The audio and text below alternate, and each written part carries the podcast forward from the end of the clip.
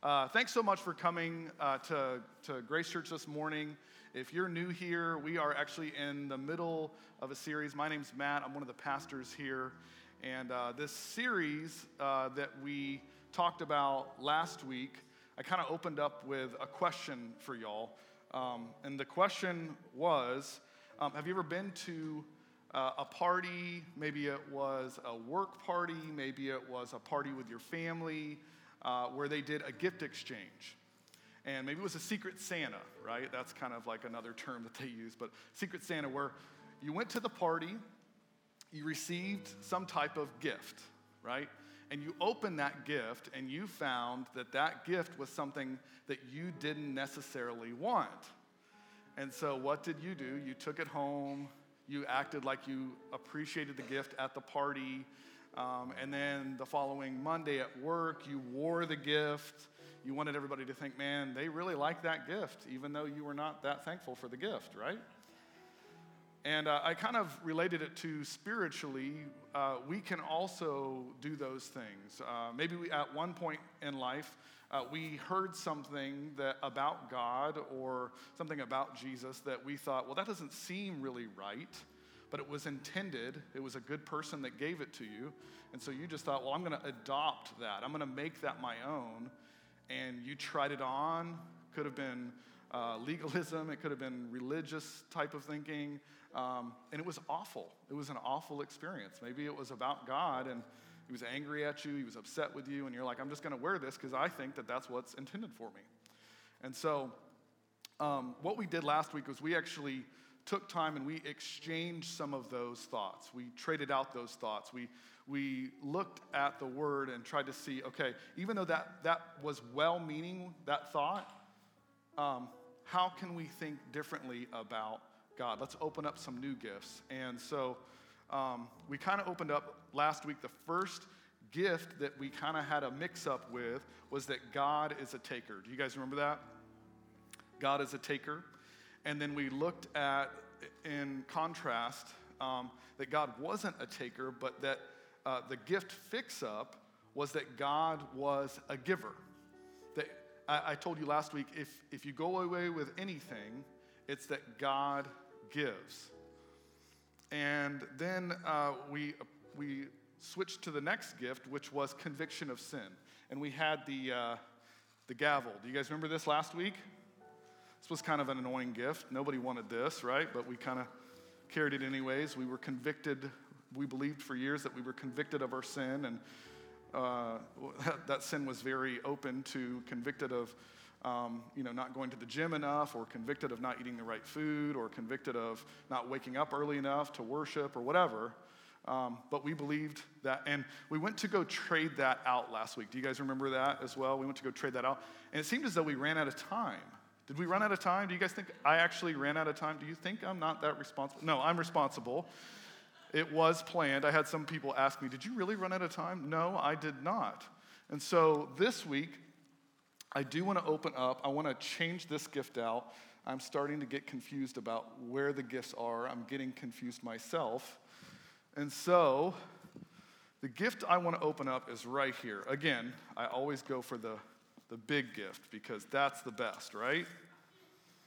Does this one look okay? That's the one? Okay, I'm going to go for this one, all right?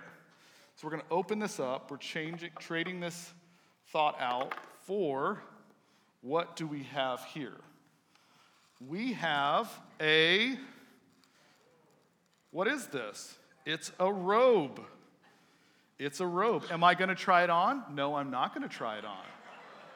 I wore that jacket for you guys last week, and that's all you get, and we're not doing that. Um, but I bring this up because we're trading it out. We're fixing up this gift to convincing of righteousness. So, the second exchange that we want to make is convincing of righteousness. Why? Because we traded that word. We found that it meant, instead of conviction, a much better word was convincing. Romans 5:17 it says, For if by the trespass of the one man death reigned through that one man, how much more will those who receive God's abundant provision of grace and the gift of righteousness, reign and life through the one man, Jesus Christ. So, um, for years, I believed that righteousness meant right living, right? I, I, believe that it meant right living, that, that we're to do things right in order to please God. And so, man, I gave it a good college try. Did anybody else give it a good college try where we're gonna, we're gonna give it our all? We're gonna try and live right. We're gonna try and please God. We're gonna do all the right things so that God will, will be uh, right with Him. And so I found out that scripture says in Romans, it says that no one is righteous, no, not one. And I found that that word righteousness sounds like a, you know, like kind of like a surfer term, like righteous, but it actually means right standing with God. It means to be upright with God. And the question I have for today is why do we call it a gift? Why do we call it the gift of righteousness? And I want to say it's because that we played no part in that gift. Isaiah 61:10 it says, I will greatly rejoice in the Lord. My soul shall be joyful in my God, for he has clothed me with the garments of salvation. He has covered me with the robe of righteousness, as a bridegroom decks himself with ornaments, and as a bride adorns herself with jewels. So it's called a gift because he covered, because he clothed us, right? Now, I, I actually believe the difficult part is that process. The difficult part is allowing Him to do the work, to have done the work. We all want to play a part in our right standing with God. It's kind of like the prodigal son. Everybody remembers that story? Uh, or, or the message translation, I believe, calls it the good father. And it's the story where the son went ahead and received all of his inheritance early. And he went out, and it says that he spent it on wild living. Now, I don't know what wild is, but maybe that's jumping out of a plane, or uh, maybe that's jumping off of a mountain and parachuting. That's what I would consider wild living at this point in my life. Um, but he spent it on wild living, and it, and it had gotten so bad that he spent everything that he had, and he was eating with the pigs in the pig slop, right? And in scripture says that he came to himself. Like he, he thought to himself and he remembered, man, even my father's servants back at home, they eat better than this. And so it said that he came to himself and he went back to his father's home. And I, and I told you guys just a couple weeks ago that the father saw him from afar off and that he ran to him. And then you have this uh, conversation where the son is trying to repent and try, try to make himself right. And what I love about the father is he doesn't even pay any attention to the fact that the son is talking. He doesn't try to you know, listen to him or his heart's cry. Uh, no, the father actually just went ahead and told the servant to kill the fatted calf. Then he says, Get the signet ring, which, which represents his sonship. And then he said, um, and then he said, and get my best robe. Get the best robe uh, at the house, right? And bring that out. And he clothed them with that best robe. Now, 2 Corinthians 5.21, it says, God made him who had no sin to be sin for us, so that in him we might become the righteousness of God. His best robe is his righteousness. He, God is as, as good of standing with himself as he could ever be.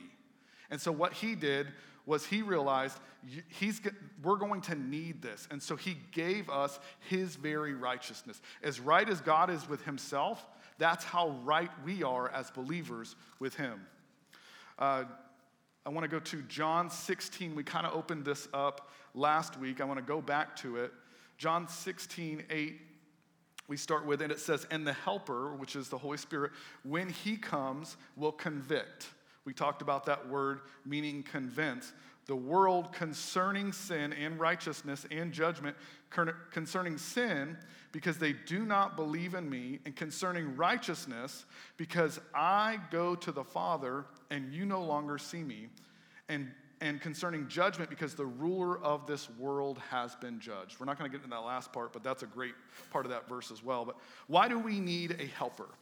or, or the Holy Spirit to convince us of righteousness. Why do we need that? I believe it's because we too are like the prodigal son and we want to play a part in our right standing with him. We want to make it the, our best effort to try and please God. For years, I used to say, Man, I want to be like Jesus, where God said that this is my good and faithful son, and who, in him I'm well pleased, only to realize that later God was pleased with me the whole time. Um, John 14, 26, it says, But the Helper, the Holy Spirit, whom the Father will send in my name, he will teach you all things and bring to your remembrance all that I have said to you. He says the words to, in this verse teach and remind us. What does he need to teach and remind us of? That we can't earn our righteousness with him. We can't do anything. And as believers, we have to be reminded oh, yeah, I have nothing to do. I, I play no part in this right standing with him. Why? Because it is a gift. Aren't you guys glad it's a gift and we can't earn it? Amen? So let's see what else is under the tree. We want to we want to go to the next gift. Don't you guys want to open up another gift? I feel like that was fun, but we kind of need, I think it's this one. Again, I might be getting mixed up, so forgive me. Um, but this next gift that I have here, it's kind of a strange one, is a magnifying glass. Man, I've been, I've been asking for a, have you guys been asking for a magnifying glass? Yeah, I've been asking for a magnifying glass as well. But the, the next mix up that we received years ago, I believe, that uh, I want to talk about this morning, the third mix up is to observe the Sabbath. We're to observe the Sabbath, okay? So I don't know if you've ever experienced people that observe the Sabbath. Um, if you are one of those people, that's okay. We're going to talk about it a little bit this morning.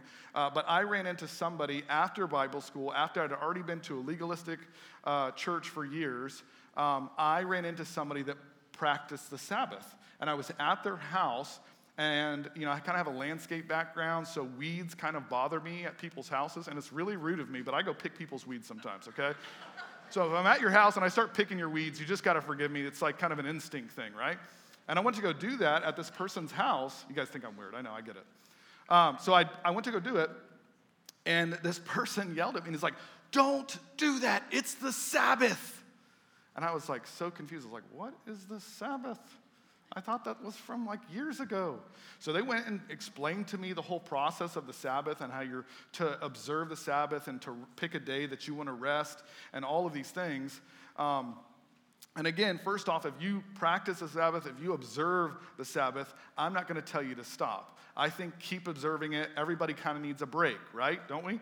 Um, but the, um, I put it kind of in the same camp as baptism, as tithing, as communion, which we practice all of those things here at this church. But these are just pictures, these are just shadows of the things that Jesus was going to bring. Uh, ha, has anybody ever been to uh, the Disney Boardwalk? Anybody ever been to the Disney Boardwalk in here, right? I had never been to the Disney Boardwalk. I, would never heard of it. I, I, grew up going to Disney, and for some reason, my parents did not go beyond the multiple parks. I figured that was enough uh, Disney World for us, right? And so, probably about eight months ago, my wife told me about this, this place where you now take the, I think it's the Skyliner. Is that right, guys? Skyliner, where you take it over and you go to the Disney Boardwalk. And when I got to the Disney Boardwalk, it was probably like 7 o'clock at night. It was dark. It was beautiful right? I was like, wow, this is just amazing. I feel like I'm in a dream. And it kind of took me back. I'm like, this place feels like it's been mimicked off of something. And come to find out that they, they tried to copycat uh, Coney Island. Okay, and you, I, have never been to Coney Island, but I've seen enough movies, I've seen documentaries about Coney Island that I thought, okay, this is pretty daggone close, probably without the smells and all the other things that you get at Coney Island, just the, the best of it, right? And so but what I realized is that's just a picture of the actual place. And that's what Jesus and God were trying to show us through all of these pictures. It, you can even see a picture back in Genesis 2 2. We're going to read this. It says, And on the seventh day, God finished his work. Does that sound familiar to y'all?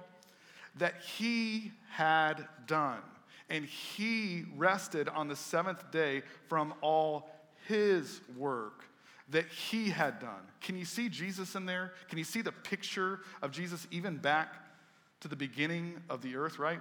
Uh, Exodus 20 actually does give us a command to rest on the seventh day. But my question about that is do y'all think that God worked really hard and then he needed a break? Do you guys think he got tired and he's like, man, I need to sit back. I need kind of a recliner chair. I'm tired. That was a lot of work to do all of that. No. Um, I don't think that he was trying to, um, to show us that. The Sabbath commandment was for us to do the same, not to work like crazy and then take a break, and then to work like crazy and then to take a break, and then to work like crazy and then to chill out. What was he showing us in this? I kind of look at, uh, I compare it to Matthew 12. You guys know the story of Matthew 12, where uh, Jesus is walking through the field and the disciples start to get hungry. Do you guys remember the story? They start to get hungry and they start picking crops and they start eating things that are out in the field. Well, the religious people of the day, they freak out. Just like my friend about the landscaping, right? And they say, It is the Sabbath, Jesus.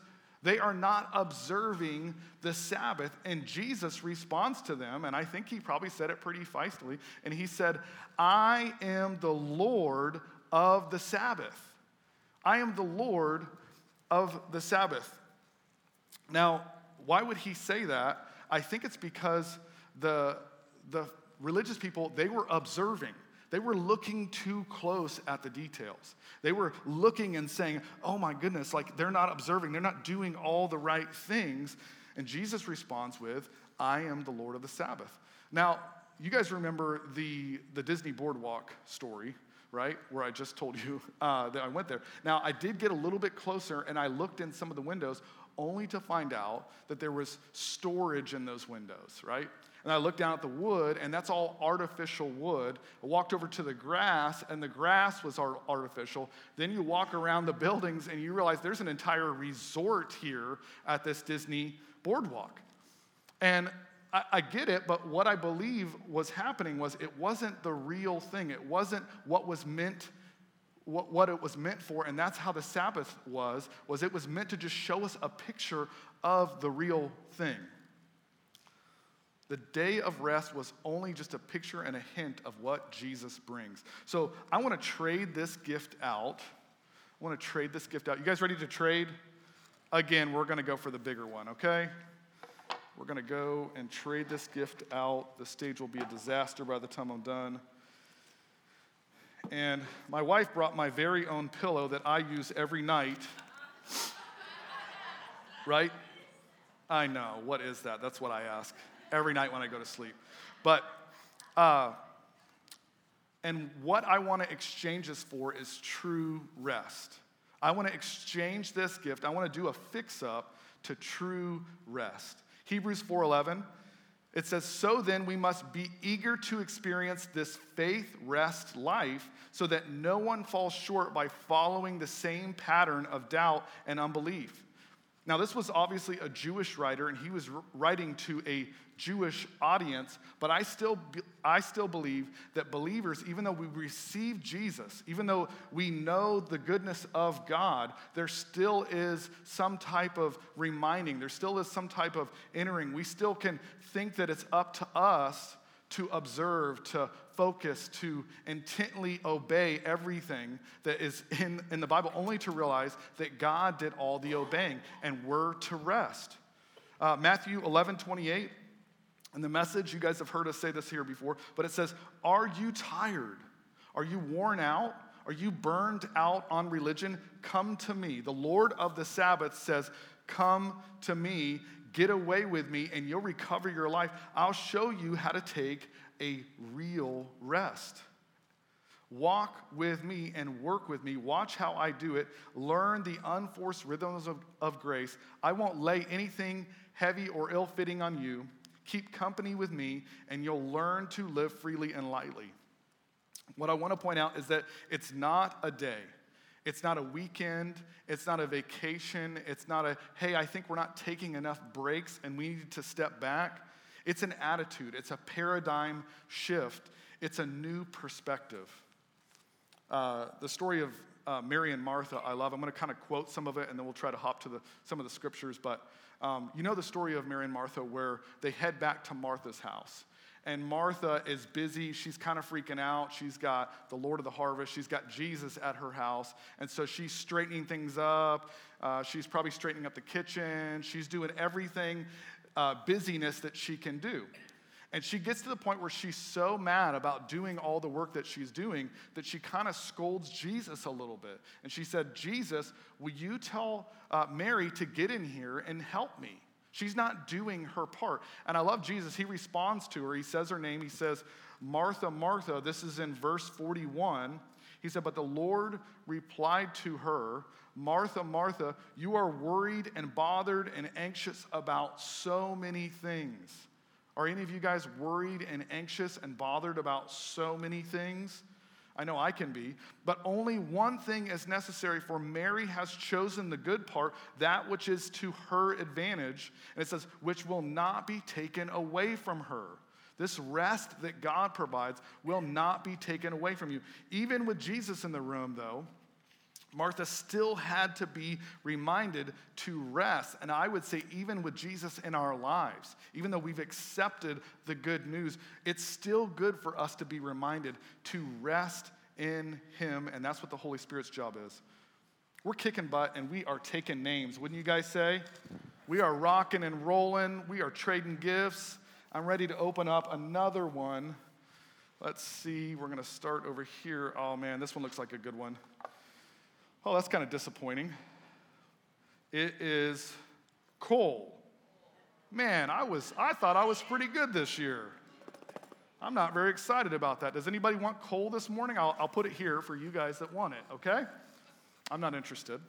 Um, but I, I, I bring up coal because the fourth mix up that we have is conditional forgiveness of sins. Conditional forgiveness of sins. Now, how many of you have ever heard the story about coal? Have you guys ever heard that? Some of that is actually, there's some true stories about coal, and uh, one of the, well, some of it's a myth about St. Nick, and that he w- would go to people's houses and he'd find out before he got there uh, which children were good and which ones were not so good. And then he would actually put good presents in the good kids, and he'd put a lump of coal in the, the naughty kids, okay? And then that kind of carried on because of the myth, that carried on into other countries to the point that the parents actually did practice this. Now, there's a sad part of the story where there were some countries that they practiced it, where they would put coal in the stocking, and that was actually a good thing because it was the only source of heat that they would have during the cold winters. But most of it is a myth, and I, this morning I want to give us five myths. I want to kind of run through five quick myths about conditional forgiveness.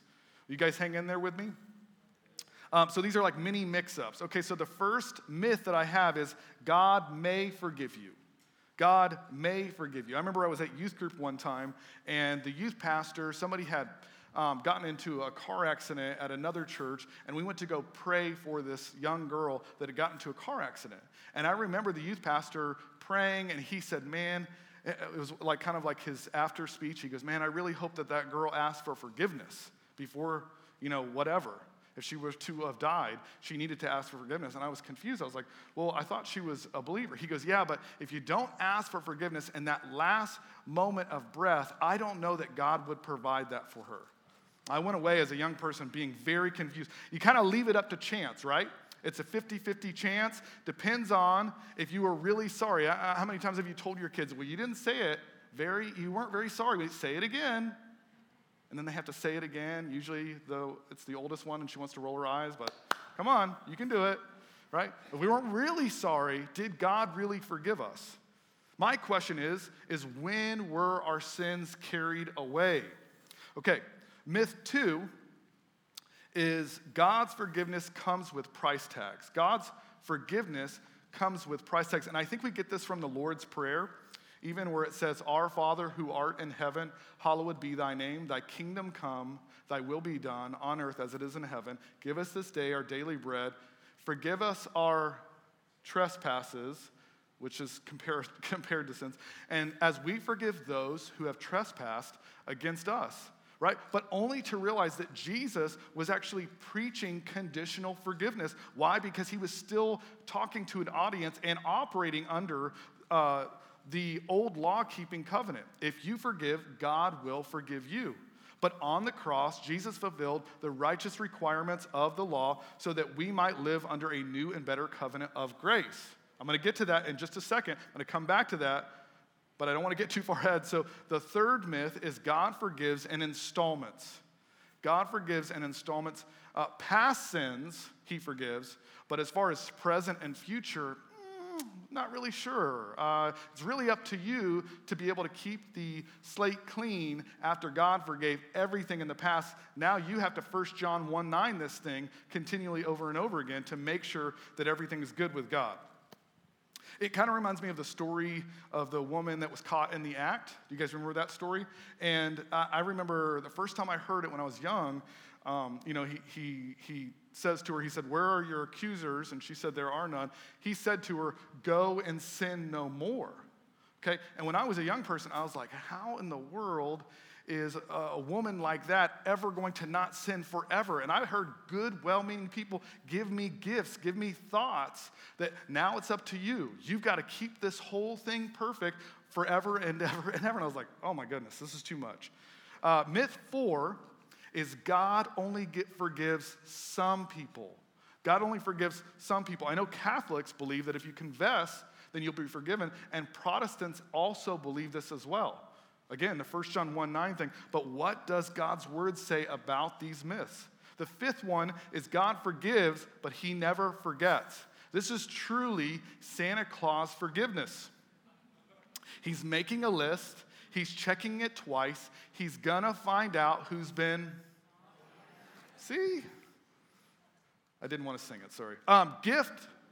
Um, so I want to trade this gift of coal you guys can come get some after. This is the final trade out. You guys hanging in there? For, oh, this is what I wanted too. I wanted this. Wow.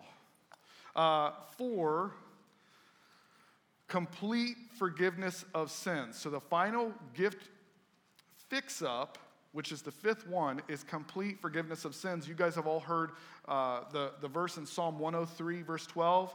It says, He has removed our sins as far as the east is from the west. Some of that doesn't really make any sense. Unless you look at a globe, you can kind of see look, if you were to go north, eventually you go south. Does everybody believe that? Are we all good? I know we might have some flat earthers in here, but north and south the same, it still works, same paradigm. Okay. Now, if you were to go east, you can forever go east. If you were to go west, you would forever go west. And, and east and west never actually meet as long as you're heading in the same direction. Does that make sense? So, to, I want to bust this myth. So, the first myth of God may forgive you is the truth is God has forgiven you. God may forgive you, look to the cross. He already did it. He already did it. 1 John 2:12, he says, "I am writing to you little children because your sins have been forgiven." you for his name's sake. He even took his name and stamped the approval on there. Colossians 3:13, this goes back to that prayer that Jesus was having about our Father, right? Where it says, "Forgiving one another in the same way you have been graciously forgiven by Jesus Christ." Right? You, uh, if you find fault with someone, release this same gift of forgiveness to them. So he's saying, because you've been forgiven already, you can forgive. You don't forgive so that you can be forgiven. This is the new, uh, new covenant. The, the, go back to that second myth God's forgiveness comes with price tags. The truth is, is no strings attached forgiveness. Okay, Ephesians 1 7 through 10, it says, Since we now are joined to Christ, we have been, everybody say, have been, given the treasures of redemption by his blood, the total cancellation of our sins, all because the cascading riches of his grace. Myth three God forgives in installments. Truth is, God forgave for all time. Romans 6:10 it says for by his grace Or for by his sacrifice he died to sin's power once and for all. You look that up in the Greek, guess what it means? Once and for all. Other translations say in perpetuity. In perpetuity means forever and ever and ever and ever and ever. It's been grandfathered in. But he now lives continuously for the Father's pleasure. Ephesians 1 7, it says, In Christ we are set free by the blood of his death, and know we, ha- we so we have forgiveness of sins. How rich is God's grace? Myth four is God only forgives some people. Uh, truth, the truth, the counter to that is the world means world. That's a really deep one. If you look up the word world in the Greek, it also means world, okay? John 129, it says, The very next day, John saw Jesus coming to him to be baptized, and John cried out, Look, there, there he is, God's Lamb. He takes away the sin of the entire world. To forgive means to carry or to take away sins. Jesus carried all our sins. There's no sin he did not bear. 1 John 2 2, it says, He is the atoning sacrifice for our sins, and not for ours only, but also for the sins of the whole world. Myth 5, we're going to skip down to myth 5. God forgives, but never forgets. My point on that is, my counter is, God's not Santa. He's not making a list, He's not checking it twice. 1 Corinthians 13, 5, it says, It does not dishonor others. It is not self seeking. It is not easily angered, and it keeps no record of wrongs. Jesus is not keeping a record of wrongs. There's not going to be a film that's displayed at the end of our life. We're not going to know any of those things because he has a forgetful memory only about our sins. Amen? The common denominator in all of this is God gives. I gave you guys that. God gives this week, God gives and we receive. If you get anything out of this week, I want you to know God gives and we receive. I'm gonna, I'm gonna close with a story. I think I can get it done in time. But uh, how many of you guys like going to the, the springs? Anybody ever been to the springs in here? Uh, my kids love going to the springs, um, which is unfortunate for us because we have to go to the springs whenever they ask, okay? And uh, there was one Sunday afternoon that they said, hey, let's go to uh, Blue Springs. They picked it. I'm like, okay, we're going to Blue Springs. And so we went to Blue Springs. It was probably like four or five o'clock in the, in the evening. And when we get there, uh, there's really just us and there's another family and there's a, another, like three families and the, the other family's far off in the distance. And this family that's close to us they didn't speak much english. You could tell they were from somewhere else and they didn't, their english was really broken. And so they're talking to each other and they seem kind of nervous and we're confused. Why are they so nervous right? We're all just getting in this water. Doesn't make any sense. My kids are nervous. They're not really swimming. Now i'm uh, my goal is to stay dry okay? I'm here to watch the kids. I don't want to get wet well, uh, this girl hops on a Shamu dolphin type float. You guys know what those are, right? She hops on this dolphin, which are somewhat precarious. And she hops on this. Then the two boys, who didn't look like they could swim at all, they swim out to this dolphin where this girl is at. And one of the boys actually knocks the girl off the dolphin, okay? Now, this is deep water. You can't touch the bottom. And I'm standing there, of course, I'm as dry as can be, and my wife starts telling me, Matt, those people are drowning, okay? Now, uh, I have a, a lifeguard background, um, but I'm dry and I'm here to observe, and I don't want to get in the water, okay? So I keep telling her, I'm like, it's fine, you don't have to worry about it. Uh, they're good. I told our staff this a couple weeks ago. Uh, and Ruthie, she keeps yelling, Matt, they're drowning.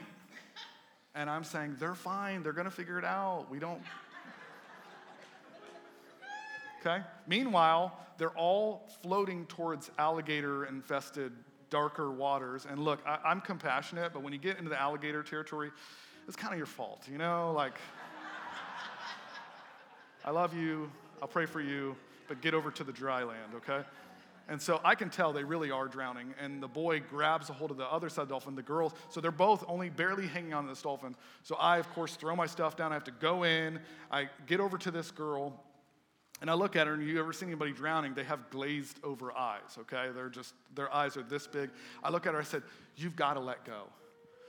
She just keeps looking at me. I'm like, You have to let go.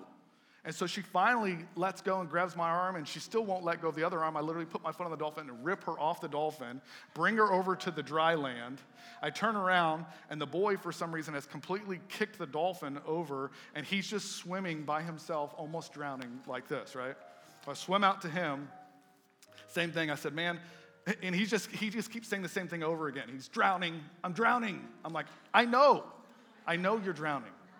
We're trying to get back. You got to flip on your back and we're going to go in, right?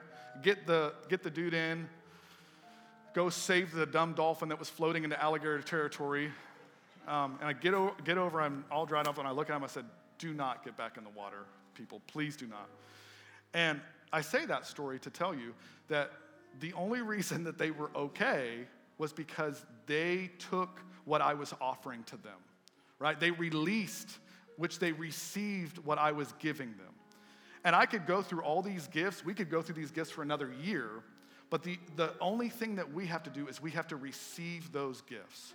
Because we're drowning sometimes when we're trying to do all these things, right? We drowned for years trying to do all the things that were on our list to do, only to find out that He's offering, man, He's offering gifts, He's offering righteousness, He's offering sanctification, He's offering love, He's offering rest. He's offering all those things. We just have to receive it during this season. Amen?